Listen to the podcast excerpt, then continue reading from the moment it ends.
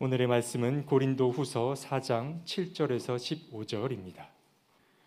우리는 이 보물을 질그릇에 간직하고 있습니다. 이 엄청난 능력은 하나님에게서 나는 것이지 우리에게서 나는 것이 아닙니다. 우리는 사방으로 재어들어도 움츠러들지 않으며 답답한 일을 당해도 낙심하지 않으며 박해를 당해도 버림받지 않으며 거꾸로 뜨림을 당해도 망하지 않습니다. 우리는 언제나 예수의 죽임 당하심을 우리 몸에 짊어지고 다닙니다. 그것은 예수의 생명도 또한 우리 몸에 나타나게 하기 위함입니다. 우리는 살아 있으나 예수로 말미암아 늘 몸을 죽음에 내어 맡깁니다. 그것은 예수의 생명도 또한 우리의 죽음 우리의 죽을 육신에 나타나게 하기 위함입니다. 그리하여 죽음은 우리에게서 작용하고 생명은 여러분에게서 작용합니다. 성경에 기록하기를 나는 믿었다. 그러므로 나는 말하였다 하였습니다. 우리는 그와 똑같은 믿음의 영을 가지고 있으므로 우리도 믿으며 그러므로 말합니다. 주 예수를 살리신 분이 예수와 함께 우리도 살리시고 여러분과 함께 세워 주시리라는 것을 우리는 알고 있습니다. 이 모든 일은 다 여러분을 위한 것입니다.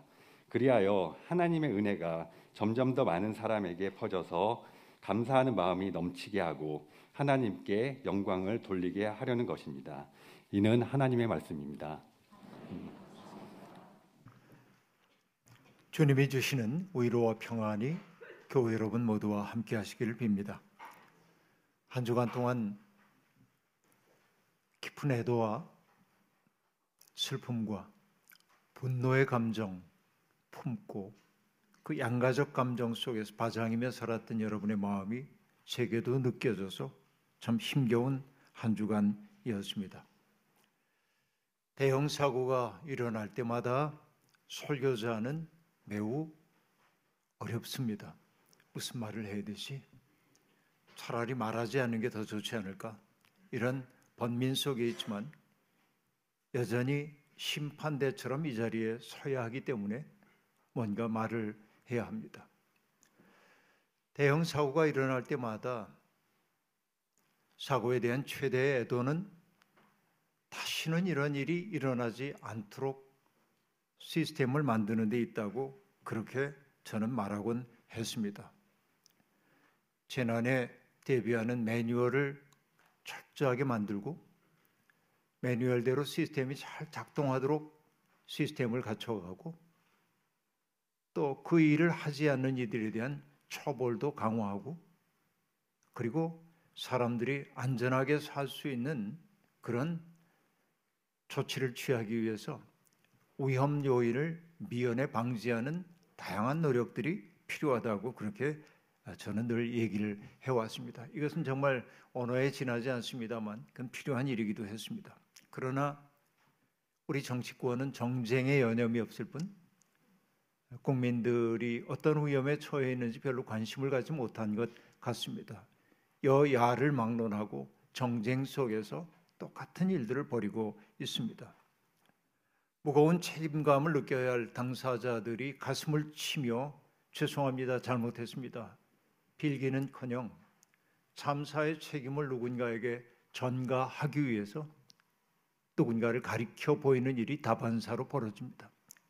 그런 말들을 들을 때마다 분노의 감정이 솟구쳐 오릅니다. 각 정당이 도심 곳곳에 걸어놓은 애도의 프레카드를 볼 때마다 화가 나기도 합니다.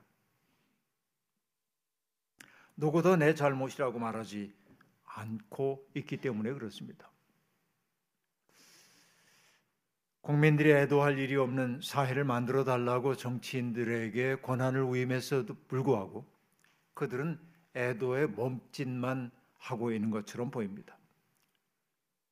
더 기가 막힌 일은 스스로 스승이라고 참칭하고 있는 어떤 자가 이태원 참사는 큰 기회라면서 큰 질량으로 희생당하는 일이 있어야 세계가 우리를 주목할 거라고 그렇게 말하기도 했습니다. 차마 인간이 할 수 없는 그런 말이지요. 또 스스로 종교 지도자라고 사람들 앞에 자기를 내세우는 어떤 이는 이 참사가 정부를 뒤흔들기 위해서 북한 공작원이 일으킨 일일 거라고 사람들 앞에 그렇게 말하기도 했습니다. 참담하기 이를 데 없는 말입니다. 이들은 모두 스스로 신이 되려고 하는 이들입니다. 우리는 그 정체를 분간할 수 있어야 합니다. 시편 시인의 호소가 천둥 소리가 되어 들려옵니다. 하나님 일어나십시오. 주님의 소송을 이기십시오. 날마다 주님을 모욕하는 어리석은 자들을 버려두지 마십시오. 이것이 우리의 심정입니다. 우리는 이런 착잡한 마음으로 추수감사 주의를 맞이했습니다. 호젓한 평화를 누리고 싶었습니다. 교우들에게 지난 1년 감사한 게 뭐였어요? 여쭙고 그 이야기를 들으며 나도 함께 하나님께 감사하고 그것들을 함께 나눔으로 우리의 감사를 풍요롭게 만들고 싶었습니다. 그러나 그럴 수 없었습니다. 따지고 보면 어려움이 없었던 것은 아니지만 그 어려움 속에서도 하나님은 우리를 지키시고 보호하시고 생기를 불어넣으시고 복 주셔서 살게 해 주셨습니다. 그 마음들을 모아 마음껏 주님을 찬양하고 싶었습니다. 그러나 지금 벌어진 그 참담한 일 때문에 우리는 차마 감사합니다, 고맙습니다라는 말을 발설하기가 어려운 그런 순간을 맞이하고 있습니다. 주중에 잠시 고민에 빠졌습니다. 매년 이 앞에 마치 첫 열매를 바쳤던 성서 시대의 사람들처럼 우리들도 하나님이 베풀어 주신 은혜의 신비와 풍요로움을 나타내기 위해 앞에 올려놓았던 과일 장식을 올해 해야 되나 말아야 되나 한 고민이 잠시 동안 있었습니다. 그러다가 작정했습니다. 이곳에 놓인 과일들은 어떠한 어려움 속에서도 지속되고 있는 하나님의 사랑의 상징으로 우리 앞에 있습니다. 어떤 절망의 현실 속에서도 희망을 파종해야 하는 우리의 소망의 상징으로 이 과일들은 이곳에 놓여져 있습니다. 어려운 시절을 맞이할 때마다 우리는 꼼꼼하게 내가 누구인지 나의 정체성이 무엇인지를 묻지 않으면 안 됩니다. 지금은 그렇게 겸허하게 성경에게 길을 여쭈어야 할 때입니다. 나는 어떤 주님을 섬기고 있는가? 나는 정말 주님을 바로 믿고 섬기고 있는가? 하는 질문 앞에 우리들은 서 있습니다. 사람들이 일종의 광기에 사로잡힌 것처럼 그 히틀러를 메시아인 것처럼 숭배하던 여러분 1930년대 40년대의 독일 상황을 한번 생각해 보십시오. 그 상황은 참담하기 이를 데 없는 상황이었습니다. 많은 양심적인 목사들이 성경에 의지하여 양심이 시험받고 있던 그 시대를 돌파하려고 노력을 했습니다. 그 가운데 한 사람이 디트리히 본회퍼 목사이죠. 이 디트리히 본회퍼 목사는 기드온이라고 하는 설교에서 이렇게 말합니다. 우리는 오직 하나의 제단만을 갖고 있습니다. 여러분 너무나 평범한 이야기이죠. 그리고 그는 말합니다. 우리는 인간을 숭배하는 어떤 제단도 갖고 있지 않습니다. 이렇게 말합니다. 이것도 평범하기 이를 데 없는 말입니다.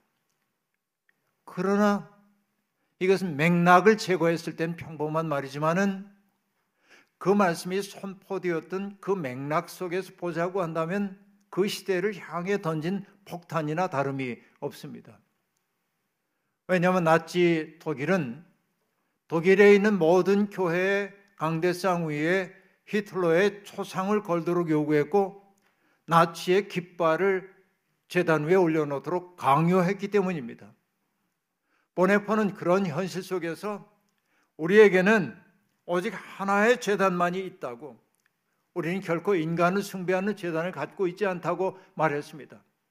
이것은 매우 성서적인 발언이지만은 그러나 위험한 발언이기도 합니다. 시대가 시대인 만큼 말이죠. 여러분 체포와 박해의 위협을 받으면서도 거짓을 거짓으로 폭로한 일단의 신앙인들 그들이 끝없이 던졌던 얘기는 뭐냐면 우리의 주님은 예수 그리스도 한 분밖에 없다는 거예요. 히틀러 스스로 피러 총통이라고 주님을 자칭하고 있는 그가 주가 아니라고 그렇게 일깨우고 있는 것입니다. 위험을 무릅쓰고 그와 같은 선언을 했던 그들이야말로 어두운 시대에 인간의 등불을 밝힌 사람들이라 말할 수 있을 겁니다. 그들이 그럴 수 있었던 까닭은 주님의 영이 그들을 사로잡고 있었기 때문입니다. 바울 사도도 말합니다. 주님이 영이 계신 곳에 자유가 있습니다. 라고 말합니다. 주님의 영이 우리 속에 오게 될 때 우리는 비겁의 영을 받은 사람들이 아니라 사랑과 능력과 절제의 영을 받은 사람이 되는 것입니다. 하나님의 영을 받은 사람들은 두렵고 떨림으로 어두운 시대에 인간의 등불을 밝힙니다. 1970년대 제가 신학교에 다니고 있을 때 신학생들이 자주 불렀던 찬송이 336장입니다.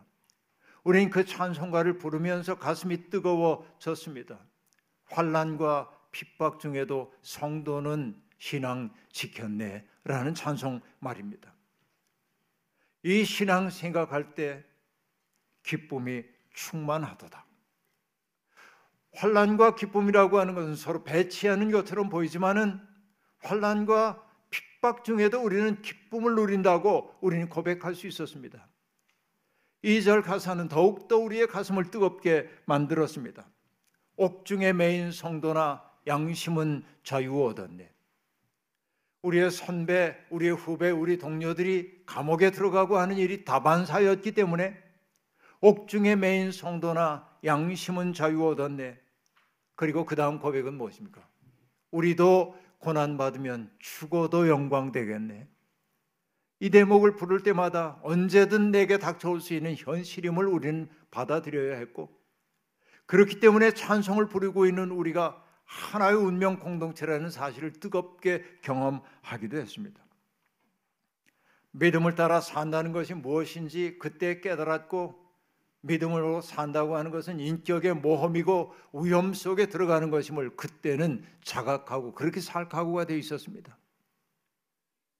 세월이 흘러가다 보니까 그 뜨거웠던 첫사랑의 마음 사라지고 나를 지키는 이 일에 전전긍긍하고 있는 나 자신을 바라보고 있습니다. 첫사랑의 마음을 잃어버린 거죠. 주님을 믿고 따르는 사람들, 그들은 세상이 주는 영광을 바라보며 사는 사람들 아니고 주님의 영광을 바라보며 삽니다. 그것은 주님을 믿기 때문에 우리에게 주어질 보상을 바란다는 말이 아니라 우리가 마침내 성취해야 할 인생의 궁극을 내다보며 산다고 하는 말입니다. 기독교인의 가장 큰 영광은 무엇일까요? 하나님 나라의 시민 되어 사는 것 이겠죠. 그것을 다른 말로 얘기하면 여러분 뭐가 될까요? 바울 사도가 말합니다. 그리스도의 모습으로 변화되는 것. 바로 그것이 그리스도의 영광이라고 기독교인의 영광이라고 말합니다. 그 모습은 아이콘이라고 한 말이고 변화라고 하는 말은 메타모르프라고 말하는데 환골 탈태하는 거예요. 나의 옛사람이 사라지고 그리스도로 새롭게 태어나는 것이 바로 그리스도의 모습대로 변화되는 것이라고 하는 얘기입니다. 우리는 오늘 그리스도를 닮았습니까? 우리의 마음씀이 우리가 세상을 바라보는 우리의 시선이 이웃들을 대하는 우리의 모습이 그리스도를 닮았습니까? 하나님을 진심으로 사랑합니까? 우리의 이웃들을 마음을 다하여 사랑합니까? 세상의 아픔을 나 자신의 것으로 수용하는 열린 마음, 공감의 마음이 우리 속에 있습니까? 사람과 사람 사이를 갈라놓는 그 장벽들을 허물기 위해 모험을 하고 있습니까? 선을 행하지만 그러나 낙심되는 상황이 다가와도 낙심하지 않는 끈질김이 우리에게 있습니까? 사람을 도구로 삼는 불의한 세상에 맞서 저항하고 싸웁니까? 그런 싸움을 하면서도 스스로 거칠어지지 않고 사람들에게 맑은 웃음을 안겨주는 사람으로 우리가 지금 살고 있습니까? 그렇게 살 때 우리는 주님을 닮은 사람이라 말할 수 있고 그런 삶 자체가 우리가 누릴 수 있는 최대의 영광임을 바울 사도는 우리에게 보여주고 있습니다. 바울 사도는 바로 그런 예수님과 만난 사람들은 부끄러운 행위를 배척한다고 말합니다. 그 부끄러운 행위란 무엇입니까? 사람들의 환심을 사기 위해 사람들에게 간교한 말로 나를 과대 포장하는 것 이런 거 안 한다 그런 얘기입니다. 내 이익을 강화하기 위해서 사람들에게 나를 근사하게 보이기 위해서 하나님의 말씀을 오도하지 않는다라는 얘기입니다. 오도 오용하지 않는 것 말이죠. 그들은 다만 진리의 아름다움을 드러내므로 떳떳한 삶의 본이 된다고 바울은 그렇게 말하고 있습니다. 지난주에 저는 여러분 지난주 광고했던 대로 대구에 내려갔다 왔습니다. 계명대학교 동산의료원에 가서 그곳 식구들에게 말씀을 전하고 돌아왔습니다. 서울에 살고 있어 잘 알지 못했지만 동산의료원에 속한 직원들 수가 4천 명이라고 하니까 어마어마하게 큰 병원 재단인 것이 분명합니다. 그런데 그것이 정말 옛날 선교사 한 사람이 와가지고 뿌렸던 씨앗이 그렇게 자라난 것임을 보면서 마음속에 깊은 감동을 느꼈습니다. 화요일 날 아침에 예배 마치고 저녁 예배하기 전에 낮 시간 동안 시간이 조금 있어서 여러분 박태준 선생님이 곡을 만들었던 동무생각이라고 하는 노래 사우 동무생각이라고 하는 그 노래의 현장인 청라 언덕에 올라갔습니다. 언덕이라니까 여러분 등산 생각하면 안 되고 몇 걸음 올라갔어요. 그 노래 여러분 아시죠? 봄의 교향악이 울려 퍼지는 청라 언덕 위의 백합 필적에 얼마나 아름다운 노래입니까? 근데 이전에는 몰랐어요. 청라라고 하는 게 저는 뭐 그냥 잔디밭을 보고 푸른 비단 같다 그래서 그러나 그렇게 생각했어요. 그런데 청자는 풀을 청자 맞지만은 라는 담쟁이 논출 라자입니다. 이게 청나라는 건 담쟁이 넝쿨이 푸르게 피어 있다는 그런 뜻이에요. 왜 그것이 청라 언덕이 되었냐면 여러분 먼 나라에서 미국이나 캐나다 같은 데서 선교사로 의료 선교사로 온 사람들이 고향 그리울 거 아니에요. 이 고향에 늘 있었던 담쟁이를 갖다 심은 거야. 그래서 우리에게 나서었던 담쟁이가 그것을 자라고 그것을 청라 언덕이라고 그렇게 얘기를 했던 것입니다. 그런데 그 청라 언덕은 1900년까지만 하더라도 여러분 이 대구라고 하는 초가집이 가득 차 있는 도시의 모습도 봤습니다만 대구의 성 밖에 있는 야트마한 동산이었고요. 그 동산은 황무지나 다를 바 없었고요. 그래서 사람들은 무연고자가 죽으면 몰래 그 동산에다 무덤을 묻기도 했고요.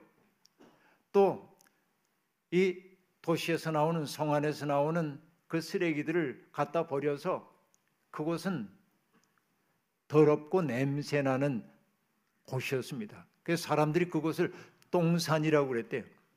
똥산. 선교사들이 그 땅을 샀습니다. 그리고 그곳에 병원을 세웠습니다. 학교를 세웠습니다. 환자들을 진료했습니다. 아름다운 곳으로 바뀌었습니다. 선교사들은 말합니다. 이것이 바로 여호와께서 예비해 주신 동산, 여호와 이레의 동산 그렇게 말하는 거예요. 동산을 여호와 이레의 동산으로 바꾸는 게 믿음입니다. 우리에게 주어져 있는 삶의 악조건을 하나님께 영광을 돌릴 수 있는 곳으로 바꾸는 거예요. 하나님 왜 내게 이렇게 나쁜 자리를 주셨어요? 왜 내게 나쁜 인생의 조건을 주셨어요? 라고 말할 게 아니라 그곳에서 하나님의 은혜를 사람들에게 전하는 일이 무엇보다도 중요하다는 얘기이죠. 그분들의 삶의 이야기를 가만히 듣고 책자를 통해 그분들이 어떤 노력을 했는지를 보면서 요즘 제가 나이를 먹은 탓인지 옛날 복음을 전한 그분들이 너무 고맙게 느껴지는 거예요, 요즘에. 그리고 제 속에 질문이 생겼어요. 의사이고 학벌이 좋은 사람들이라면 자기의 생애 자리에서 누릴 것 다 누리고 살 수 있을 텐데 어쩌자고 이 가난한 나라에 와가지고 죽도록 고생하고 이곳에서 죽고 뼈를 묻고 그랬을까 하는 생각이 든 겁니다. 하나님의 사랑을 빼고 이게 설명이 될까요? 여러분 고린도후서 5장 14절은 말합니다. 그리스도의 사랑이 우리를 휘어잡습니다. 그들은 그리스도의 사랑에 휘어잡힌 사람들인 겁니다. 바울 사도는 바로 그런 삶을 살아냈고 그런 삶을 사는 사람들을 보았던 것입니다. 그리스도의 빛, 그리스도의 사랑을 내면 속에 간직한 사람들은 떳떳한 인생을 삽니다. 자기 욕망의 종이 아니기 때문에 떳떳한 인생을 살게 되는 겁니다. 바울 사도는 바로 이와 같은 실존을 아주 아름다운 말로 담아냈습니다. 우리는 이 보물을 질그릇에 간직하고 있습니다. 질그릇은 물론 인간의 육체성을 얘기하겠죠. 살덩어리만 말하는 게 아니라 내가 가지고 있는 뭐 지식, 감정, 의지 이 모든 것들이 우리의 질그릇입니다. 언제든 깨질 수 있어요. 나의 단단한 의지도 내가 안다 하는 것들도 일순간에 깨질 수 있음을 우리는 압니다. 질그릇 같아요. 그러나 바울이 말합니다. 질그릇 같은 우리 속에 보물이 담겨 있다고 말입니다. 여러분 그리스도의 사랑과 빛이 우리 속에 머무는 순간 상황이 달라집니다. 내가 더 큰 생명 속에 삼켜진 존재임을 아는 순간 어떤 시련이 닥쳐와도 그 시련을 조금 쓰라리근 하군이라고 말하지만 그 시련 때문에 무너지는 법은 없습니다. 이게 믿음의 사람들입니다. 그렇기에 그는 자기가 언제든 깨질 수 있는 사람이고 내 힘으로 살 수 없다고 느끼기 때문에 사람들 앞에 절대로 오만할 수 없습니다. 그리고 다른 사람들 앞에 자기를 포장하여 보여줄 마음조차 없습니다. 자기가 얼마나 그릇된 존재인지 작은지를 알기 때문에 그렇습니다. 자기 속에 주신 주님의 빛을 따라 겸손하게 살아갈 뿐입니다. 여러분 바로 이것이 성도의 삶입니다. 성도의 삶을 가장 잘 나타내 주는 이야기를 저는 노자에 나오는 한 구절 속에서 찾습니다. 노자도 그게 너무나 소중하다고 생각했기 때문이지. 노자 도덕경 4장과 56장에서 똑같은 구절을 반복하고 있습니다. 진리 안에 사는 사람들은 어떻게 사냐? 좌기예 해기분 화기광 동기진 이렇게 돼 있어요. 그게 뭐냐? 예라고 하는 건 예리한 거 날카로운 거예요. 진리 안에 사는 사람은 뭐냐면 날카롭게 찌르고 가르고 나누는 사람이 아니라 그 날카로움을 조금 좌기 그것을 좌 무디게 만든다는 거예요. 너무 자르고 내가 오르니 내가 오르니 그런 거 하지 않고 조금 부드럽게 이렇게 만들어요. 그래서 뭐 하냐면 해기분 분이라는 게 뭐예요? 어지러운 거예요. 얽혀 있는 거예요. 얽혀 있는 것을 풀어낸다. 다시 말하면 평화를 만든다. 그 얘기입니다. 진리 안에 사는 사람은 또 어떻습니까? 화기광 동기진 그렇게 말하는데 자기가 빛이라고 짠 하고 드러내지 않는단 말이죠. 사람들의 눈을 부시게 만들지 않는다 그런 얘기죠. 자기 속에 있는 빛을 조화롭게 해서 남들 눈부시지 않게 만들어요. 그래서 그의 모습은 뭐냐면 티끌과 하나 된 것처럼 보인다. 그런 얘기입니다. 근데 여러분 금방 얘기했던 좌기의 해기분 화기광 동기진 이 삶은 바로 예수 그리스도의 삶 아닙니까? 그리스도가 꼭 그렇게 사셨던 것이지요. 전 여기에 성육신의 신비가 있다고 그렇게 느끼고 있습니다.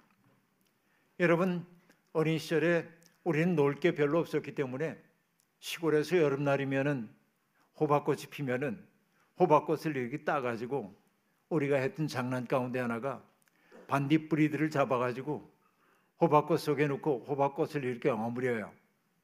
반딧불이 여러 개를 거기다 집어넣고 그러면 이렇게 돌립니다. 조금. 그러면 반딧불이들이 빛을 내거든요. 번쩍번쩍하고. 그러면 여러분 그게 뭐냐면 호박꽃 등이거든요. 이 호박꽃 등이 얼마나 은은하고 예쁜지 모릅니다. 그때는 그냥 그렇게 놀았어요. 근데 지금 생각해 보니까 호박꽃 등의 색깔을 저는 한마디로 얘기할 수 있어요. 평화의 빛입니다. 그것은 우리에게 은은한 평화를 준단 말이에요. 호박꽃 등 같은 게. 내 속에 있는 날카로움, 내 속에 있는 짠하고자 하는 욕망이 수그러들 때, 내가 진리 속에 있으면서도 누군가와 조화를 이루게 될 때 평화를 만드는 거예요. 그리스도의 빛과 사랑을 내면에 간직한 사람들은 강력해 보이지 않습니다. 그러나 그들은 마음속에 기둥 하나를 세운 사람들입니다. 바울은 칠그릇에 복물을 담고 있는 사람들의 단단한 삶을 이렇게 표현합니다. 사방으로 죄어들어도 움츠러들지 않으며 답답한 일을 당해도 낙심하지 않으며 박해를 당해도 버림받지 않으며 거꾸로 들임을 당해도 망하지 않습니다. 여러분 이게 얼마나 놀라운 이야기입니까? 어떻게 이런 일이 가능하죠? 누군가에게 비난하는 말만 들어도 부르르 떨리고 살맛을 잃어버린 우리들인데 어떻게 이런 많은 고난을 겪으면서도 무너지지 않을 수 있을까요? 바울 사도는 그 비결을 그렇게 말합니다. 그리스도의 죽음을 우리의 몸에 짊어지고 있기 때문에 그렇다고 말이죠. 죽은 사람은 이런 일들 때문에 구애를 받지 않습니다. 예수의 죽음을 우리의 몸에 짊어졌기 때문에 그렇다는 겁니다. 그러나 우리를 지배하고 있는 것은 죽음만이 아니죠. 예수의 죽음을 짊어졌기 때문에 예수의 생명 또한 우리에게 나타난다는 겁니다. 그러니까 우리는 넘어지지 않는다고 얘기하고 있는 것입니다. 여기에 신앙의 신비가 있는 것이죠. 이번 주간에 마음이 답답해가지고 저는 마음을 어떻게 할 수가 없어요. 제 서가에 꽂혀 있는 책 가운데 하나를 뽑아가지고 읽었습니다. 왜 읽었냐면 그 책은 나치 시대에 이탈리아에서 레지스탕스 운동을 하다가 나치에 의해 처형당한 201명인가의 마지막 편지를 담아놓은 책이었기 때문에 그렇습니다. 그 책을 들춰서 군데군데를 보는 거예요. 부모님에게 형제에게 사랑하는 이에게 짤막한 인사 이게 내 마지막 편지인 것 같아요. 난 이제 잠시 후에 처형당합니다. 뭐 그런 얘기들이 적혀 있어요. 비장합니다. 그걸 읽어 나가다가 알도 메이라고 하는 32살 먹은 신부의 글 앞에 오랫동안 제가 머물렀습니다. 그는 정치적인 탄압을 받는 사람들과 유대인 청년을 숨겨 주었다가 비밀 경찰에 의해 체포당해서 약식 재판을 받고 처형의 날을 기다리고 있었습니다. 그리고 마침내 처형 날이 다가왔을 때 그는 마지막 편지를 부모님에게 보냅니다. 이렇게 썼습니다. 이 엄숙한 시간에도 저의 마음은 평온합니다. 저는 결코 죄를 짓지 않았으니 양심에 거리낄 것이 없습니다. 파렴치한 잘못을 저질러 죽음에 이른 것이 아니라 그리스도의 사랑을 실천하려다 죽음을 맞게 되었으니 부모님들은 비애감을 느끼지 말고 오히려 나를 자랑스럽게 여겨 달라는 것이었습니다. 그러면서 그는 자기의 소회를 이렇게 밝힙니다.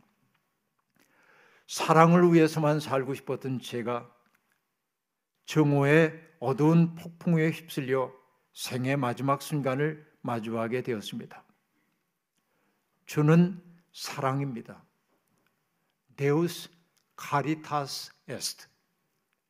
주는 사랑이십니다. 그리고 주는 죽지 않습니다. 그러므로 사랑도 죽지 않습니다. 저는 저를 죽이려는 자들을 위해 기도하며 죽을 것입니다. 저들을 생각하면 마음이 조금 아픕니다. 주의 위대한 용서가 필요한 시간입니다. 저는 자비를 베풀고 싶습니다. 이를 위해 저는 죄로 인해 파멸의 길을 걷게 된 온 세계를 자비로운 영적 포옹으로 따뜻하게 감싸 안습니다. 그리스도의 사랑 때문에 죽음의 길을 가면서도 그는 증오와 원망과 낙심으로 자신과 이웃들을 고문하지 않았습니다. 따뜻한 포옹으로 오히려 찢긴 세상을 품에 안았습니다. 바로 이것이 질그릇 속에 담긴 보물입니다. 주 예수를 살리신 분이 예수와 함께 우리도 살리시고 여러분과 함께 세워 주시려는 것을 우리는 알고 있습니다. 바울 사도는 이 믿음 하나 단단하게 붙들고 자기에게 주어지고 있는 쓰라린 잔을 원망 없이 마실 수 있었습니다. 시련과 고통의 그 골짜기를 통과했기에 인격의 모험으로 누군가를 위해 자기를 희생하는 길을 걸었기에 그는 시편 기자들이 했던 고백을 자신의 고백으로 삼을 수 있었습니다. 나는 믿었다. 그러므로 나는 말하였다. 라는 말 말입니다. 이것은 시편 116편 10절 말씀에 대한 70인역의 번역을 인용한 것입니다. 그런데 시편 116편 10절 말씀을 새 번역은 이렇게 번역해 놓고 있습니다. 내 인생이 왜 이렇게 고통스러우냐 하고 생각할 때에도 나의 믿음은 흔들리지 않았다라는 말입니다. 바울 사도가 이렇게 고백하는 것은 자기를 근사하게 보이기 위한 것 아닙니다. 더 많은 사람들이 그 하나님의 은혜의 신비를 깨닫고 그 은혜에 접촉한 채 살기를 바라기 때문에 그렇습니다. 그 은혜 안에 살 때 우리 가슴 깊은 곳에는 세상에 어떤 누구도 빼앗아 갈 수 없는 근원적인 감사의 마음이 깃들게 된다고 바울 사도는 그렇게 말하는 것입니다. 추수감사절에 제가 이 본문으로 설교를 한 까닭은 바로 이 근원적 감사가 우리에게 있기를 바라기 때문입니다. 지금까지 하나님은 우리를 선대하셨고 우리에게 필요한 것을 제공해 주셨고 구원의 길로 인도해 주셨습니다. 뿐만 아니라 우리로 하여금 인격의 모험을 하면서 질그릇 속에 담긴 보물을 세상 앞에 드러내는 길로 우리를 인도해 주셨으니 우리도 또한 바울 사도와 똑같이 나는 믿었다 그러므로 말한다 라는 이 고백이 우리의 고백이 될 때 우리는 흔들리지 않는 믿음의 사람이 될 거라고 생각합니다. 지금 비록 눈물의 골짜기를 거니는 사람들이 있는지 모르지만은 하나님은 눈물의 골짜기를 샘물이 솟아오르는 곳으로 바꾸시는 분이시죠. 하나님은 악골 골짜기를 희망의 문으로 바꿔주시는 분이죠. 이 믿음이 우리를 살게 합니다. 그 믿음이 우리 속에 있는 근원적인 기쁨이고 감사의 조건인 것입니다. 그러기에 우리는 애도하고 격분하지만은 낙심하지는 않습니다. 소망을 포기하지 않습니다. 희망의 노래를 지속적으로 부릅니다. 나는 믿었다. 그러므로 나는 말하였다. 이 말을 꼭 붙들고 어두운 세상을 밝히는 빛이 되는 저와 여러분이 되기를 주의 이름으로 축원합니다. 아멘. 주신 말씀 기억하며 거듭의 기도 드리겠습니다. 우리의 약함을 아시는 하나님, 우리는 살아가면서 투덜거릴 때가 많았습니다. 내 인생이 왜 이렇게 풀리지 않지? 내 인생이 왜 이렇게 무겁지? 내 인생은 왜 이렇게 고난의 연속인가? 그러나 그런 원망 속에서도 하나님을 단단히 믿는 사람들은 나의 믿음은 흔들리지 않았다 고백했습니다. 이것이 우리의 고백이 되기를 원합니다.